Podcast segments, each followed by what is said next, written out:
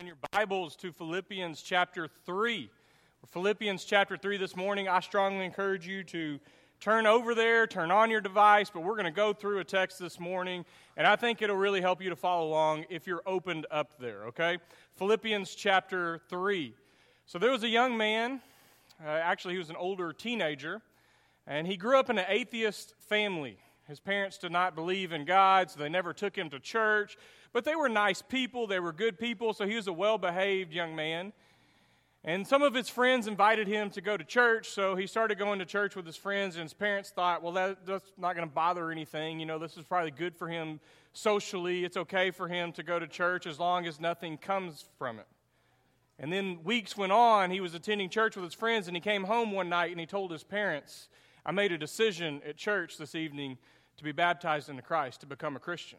So immediately his mom was alarmed because she thought, that's not who we are as a family. We don't believe in God. And she thought, you're joining some sort of cult. And she said to him, they've brainwashed you. And he said, Mom, if you could see the things that went on inside my brain, you would agree that I needed a good brainwashing. And I think a lot of us could probably agree with that. If you could see what was going on inside my head, we need a little bit of a cleansing a mind renewal, a liberation from addiction and bad habits and the things that we let our minds dwell on. So, this month, we have studied uh, d- several passages from Romans and we've looked at the mind. And I asked you from the very first day do you ever think about what you think about? Do you ever think about your thoughts, what your mind dwells on, your daydreams, where your mind has a tendency of going to. And Jesus commanded us to love God with all of our minds. The Apostle Paul said we need to take every thought captive and make it obedient to Christ. So, how can our minds become the dwelling place of Christ? That's what we've looked at in the sermon series, and we're going to wrap it up this morning using the book of Philippians. So, just a little bit of a Bible quiz first. When you hear uh, the book of Philippians, what's one word that comes to mind? Anybody? Okay, nobody said it, so I'm going to give you the, the first letter. It starts with a J and it ends with an Oi. Can you guess? Joy, yeah. You read through Philippians, and some of you are Bible students and you knew that, you just didn't say it. But when you read through Philippians, joy is one of the key words. Your first thought is probably joy. Paul talks about joy or rejoicing over and over. But another key word in Philippians is the mind, or to think, or what you think about. It's in every chapter, in all four chapters in Philippians. Starting in chapter 1, Paul says that for me to live as Christ and to die as gain. That's Philippians 1:21. Paul has this one-track mind where his life, his goal, his purpose, his focus is on Christ Jesus. And Philippians chapter 2, uh, Paul mentions how we need to live in humility and be of the same mind. And then in Philippians 2 in verse 5, he says, Take on the same mind as Christ Jesus. The NIV translate that the attitude of Christ Jesus. And then in chapter 3, which is where we're going to study from this morning, we're going to study chapter 3, starting in verse 17, all the way through chapter 4 and verse 9. We're going to look at what Paul has to say about the mind, and I'm going to give one last push to take serious what we think about, where our minds go, what we dwell on. So, starting in chapter 3 and verse 17, brothers and sisters, join in imitating me and observe those who live according to the example you have in us. So, Paul says, join in imitating me. It's not the first time in one of his letters he says to imitate him. And 1 Corinthians chapter 11 verse 1 he says follow my example as I follow the example of Christ. And he's not saying that because he's arrogant, but this is before the New Testament was in print. So these early churches what they had to live by was either the Hebrew scriptures or the example that they had in the apostles. For the men who had been with Jesus and who were leading their churches, follow their example. And then you skip over to Philippians 4 and verse 9. And he says, Keep on doing the things that you, that you have learned and received and heard and seen in me, and the God of peace will be with you. So he makes another appeal keep doing the things that you've seen me do. Paul's saying, I'm an open book. I've lived my life as closely to Christ as possible, and you can follow my example. So, chapter 3, verse 17, chapter 4, verse 9, that's kind of the brackets for this section we're looking at this morning. So, now come back to chapter 3, starting in verse 18, and we're just going to kind of break down. That's why I'm asking you to please follow along, because we're going to break down several phrases and words here as we study through this. Verse 18 For many live as enemies of the cross of Christ. I have often told you of them, and now I tell you even with tears.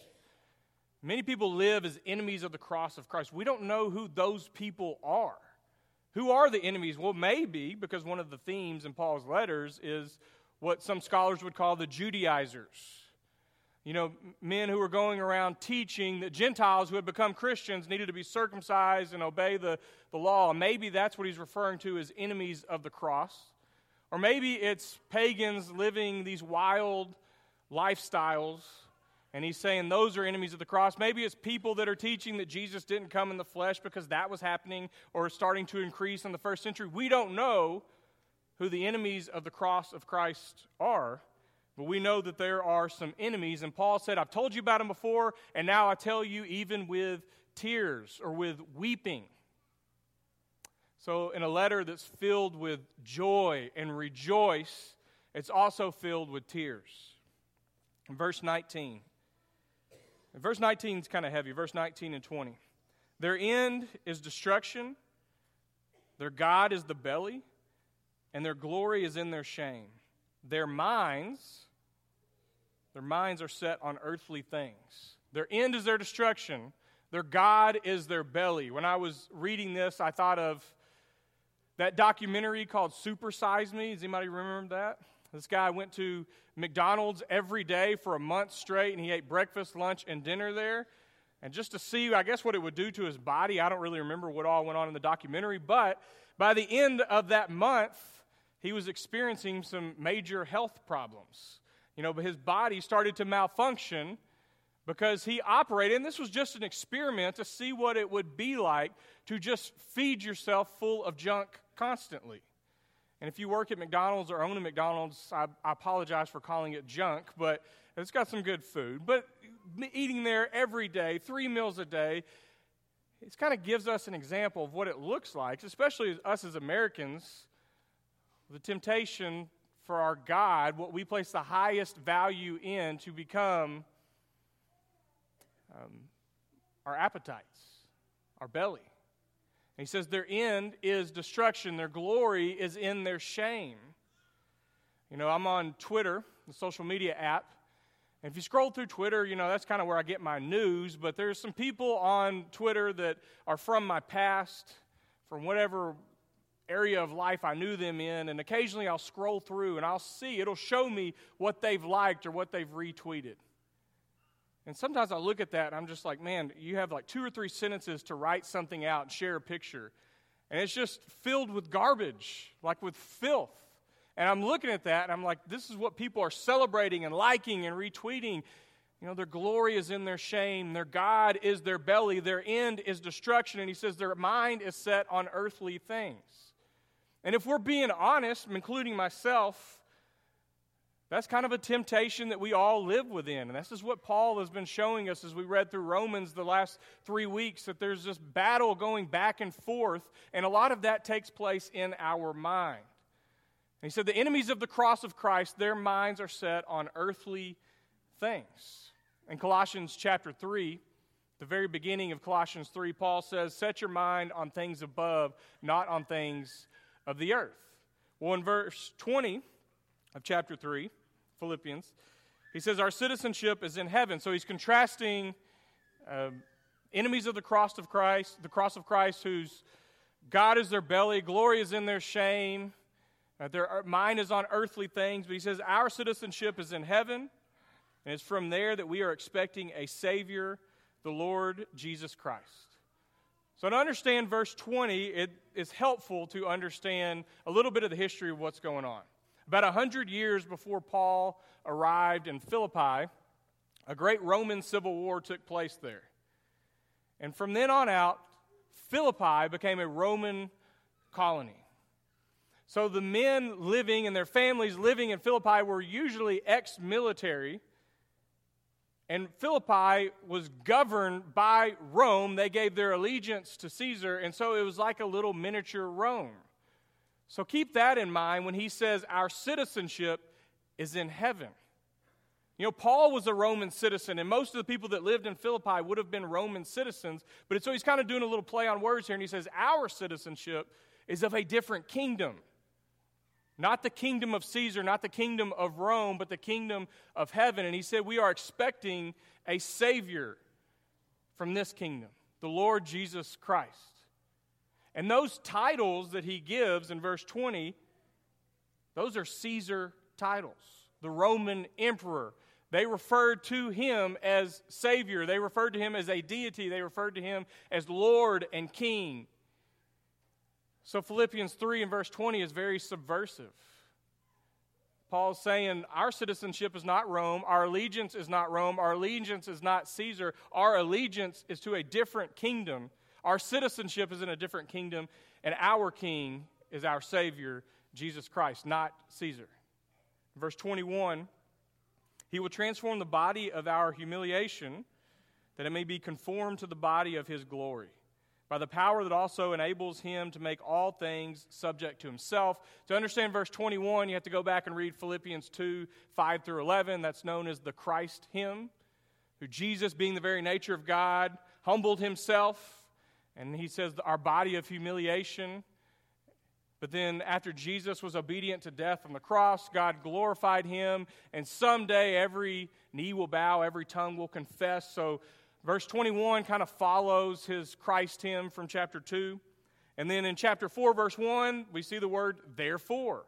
So, he's continuing this thought. We kind of divide it up in chapters in our minds, but he's continuing thought. Therefore, all things subject to himself. Uh, therefore, my brothers and sisters, whom I love and long for, my joy and crown. Stand firm in the Lord in this way, my beloved. And then in verse 2 and 3, he deals with a few things in house. He appeals to them to be of one mind. And we're going to skip down to verse 4. Rejoice in the Lord always. Again, I will say, rejoice. There's a man named N.T. Wright that's a great New Testament scholar. And he says that verse 4 would be better translated as celebrate. Celebrate in the Lord always. Again, I'll say it celebrate. For the pagan cultures that surrounded these cities that Paul was writing to, they knew how to put on a public celebration. They would have festivals and games, and they would celebrate their gods, their deities. They would celebrate Caesar as Lord, and they would put on these huge public celebrations and so N.T. Wright says this um, like Paul is using what they see in their culture, and he's saying, celebrate our Lord, Jesus. Celebrate. Now, if it's rejoice, it's interesting because how can you command an emotion? How can you command someone to be filled with joy and to rejoice? But as followers of Jesus, if we celebrate Jesus, which I think we're doing this morning, uh, it's contagious, and others pick up on that. Celebrate, rejoice in Jesus always. And then in verse 5, he says, Let your gentleness be known to everyone, the Lord is near. You see, for those living in Philippi, for those who had been a part of the Roman army, or the power of Caesar, you know, they were used to domination and force and violence. And he says, This kingdom is a different kind of kingdom. Let your gentleness be known to everyone the Lord is near. And we don't know if he's near because Paul's referring to his second coming or he's near because his presence is near, but both are true. And then in verse 6, he writes, Do not be anxious about anything, but in everything, by prayer and petition, with thanksgiving, present your requests to God. Now, if you notice, I didn't have to look at my Bible when I read that. And I'm not saying that to brag because I haven't memorized. And I don't have that verse memorized, Philippians 4 6, because I've studied all week. I had that memorized because of Ty Ford, and I told him this before uh, worship this morning. About 15 years ago, when I worked at Camp Deer Run, I served in canteen one session, and Ty decided that we were going to have a memory verse for all the groups that came through. So he picked Philippians 4 6. So every day, four to eight times a day, when the groups would come through, we would meet them, and then we would just have them recite chunks of the verse. So, do not be anxious about anything. And then they would repeat, and then we'd go over it and over it. And by the end of the week, I have no idea if the campers actually memorized the verse. But 15 years later, I can still quote it from memory. So I memorized it because we had to go over it so many times. But Paul says, do not be anxious about anything. So he mentions this word anxious. So we've looked at the mind, mental health this month, which, by the way, I don't take mental health lightly, and I don't mean to be insensitive when I say mental health because I know millions of Americans struggle with mental health. Right? And it's pretty common. Everybody's affected by it in some way. And so anxiety is so common in our culture. And along with anxiety is depression and sadness and uh, other, other elements that come from mental health. And so Paul says, do not be anxious about anything. In America, statistics that I have read, in the last 15 years, antidepressant prescription use is up 65%. And one out of every nine Americans is on some form of medication to help them with anxiety or with sadness or depression. So it's, it's common and it's on the rise, right? And it's something that we should consider. Consider what's going on in our minds. Even though it's on the rise, it's not a, a new problem to humanity. You know, Paul mentions anxiety, and there's other places where he mentions this. If you look at the Old Testament, if you read 1 Samuel, you'd see Saul and some of his mental issues that he had, his troubled mind. If you read the book of Daniel, in Daniel chapter 4, King Nebuchadnezzar was the most powerful man in the world. And in that chapter, I love Daniel chapter 4, says he lost his sanity. He went out and lived in the wilderness and grew his fingernails and his hair out, and his sanity was not restored to him until he turned his life over to the Lord. You read the Psalms, and you see the battle back and forth in the Psalms of what life is like when you're filled with joy or what life is like when you're filled with anxiety or sadness. And the Psalms are trying to balance faith and mental health issues. C.S. Lewis, the great Christian writer, after he lost his wife, he wrote a book called The Problem of Pain. And in this book, he wrote mental pain is less dramatic than physical pain, but it's more common and it's also more hard to bear. The frequent attempt to conceal mental pain increases the burden. It's easier to say, My tooth is aching, than to say, My heart is broken. And I think a lot of you would probably agree with that. Mental pain, and he wrote this a long time ago, mental pain is very common. But physical pain, it's, I mean, if you break your arm, you can say, I'm hurting because look, my arm's broken. But it's much more difficult to say, my heart's broken. I don't know what's wrong with me. Something is going on inside of me that's aching. It's harder to point to that. But it's common and it's there. And we can't always explain why we deal with sadness or depression or anxiety, but every human being who ever lives will deal with it at some point. So in Philippians 4 6, Paul says, Do not be anxious about anything. And if you stopped right there, I would say that's bad advice. I, can't stand it when people say, Just don't worry about it. You know, when people give me that advice, it's like I just want to say, Oh, I didn't think about that. Let me just stop all of a sudden. You know, it'd be like if somebody has the flu and you said, You know, just don't have the flu anymore. Just don't do it. That's not great advice. Advice. Jesus Part of his core teachings was do not worry. Paul says do not be anxious, but neither Jesus nor Paul leave it at that. Jesus gives us a whole lifestyle to imitate.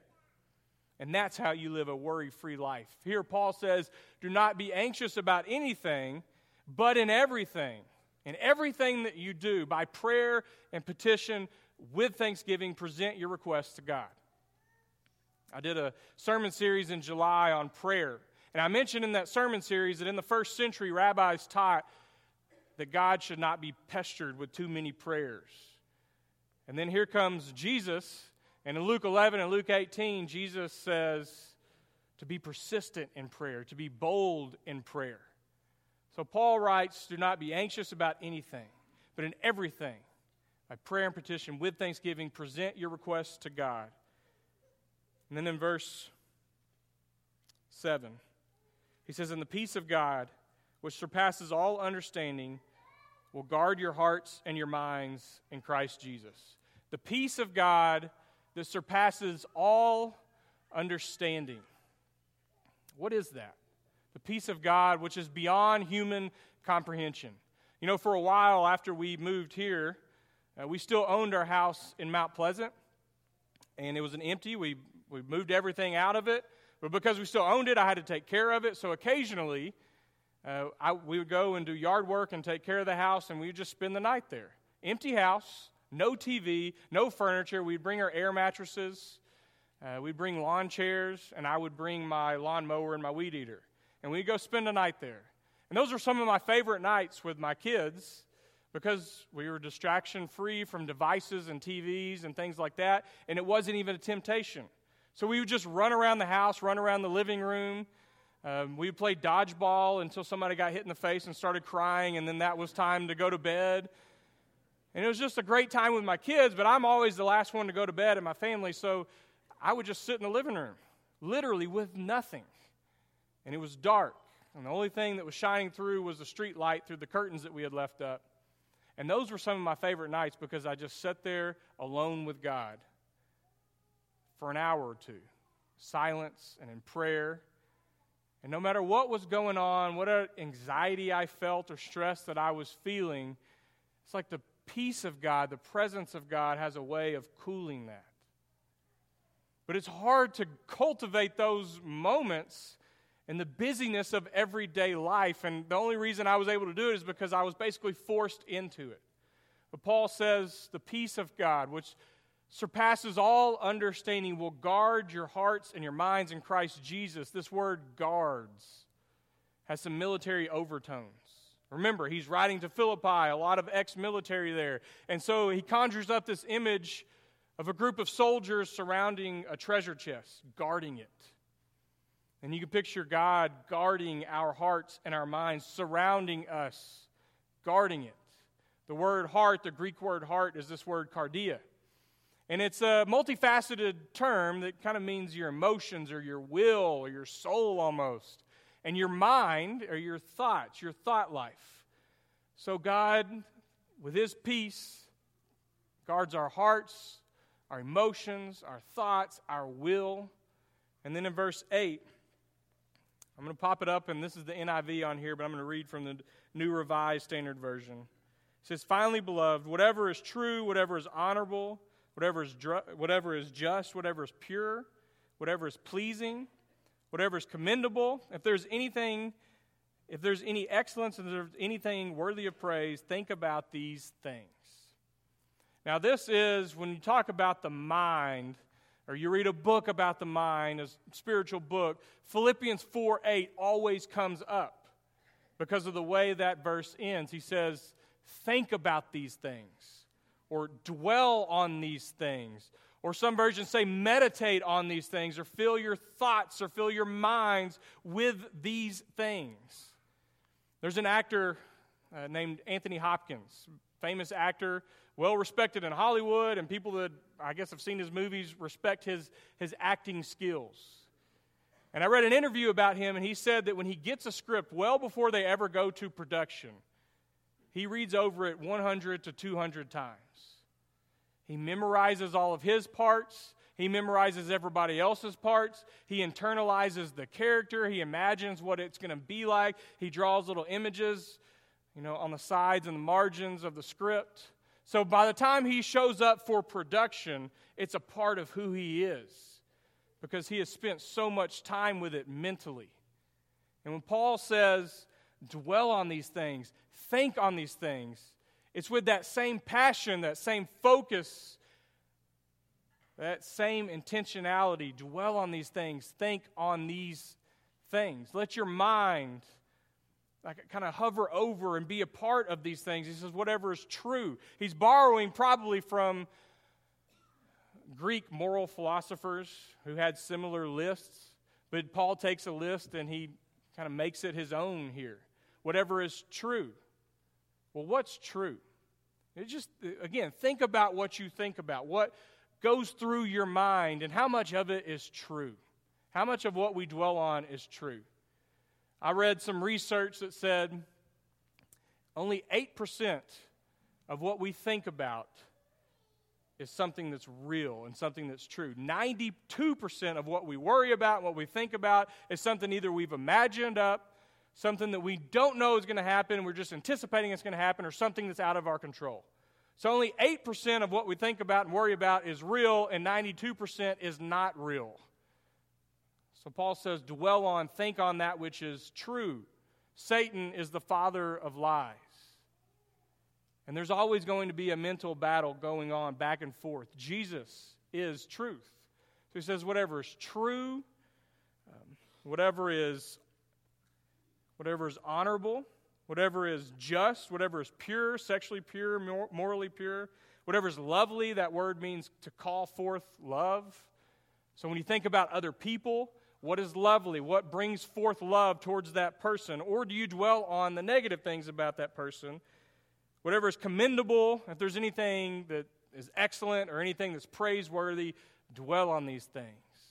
Think on these things. There's a psychologist named Archibald Hart, and he wrote a book called Habits of the Minds. And in this book, he said that every single human being is governed by two laws the law of cognition which he says means you are what you think.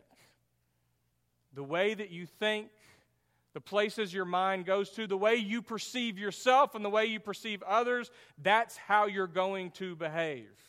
You are what you think. So if you live in fear in your mind, that will show in how you behave. If you have some confidence, that will show in how you behave. The law of cognition. You are what you think. And the second law is the law of exposure.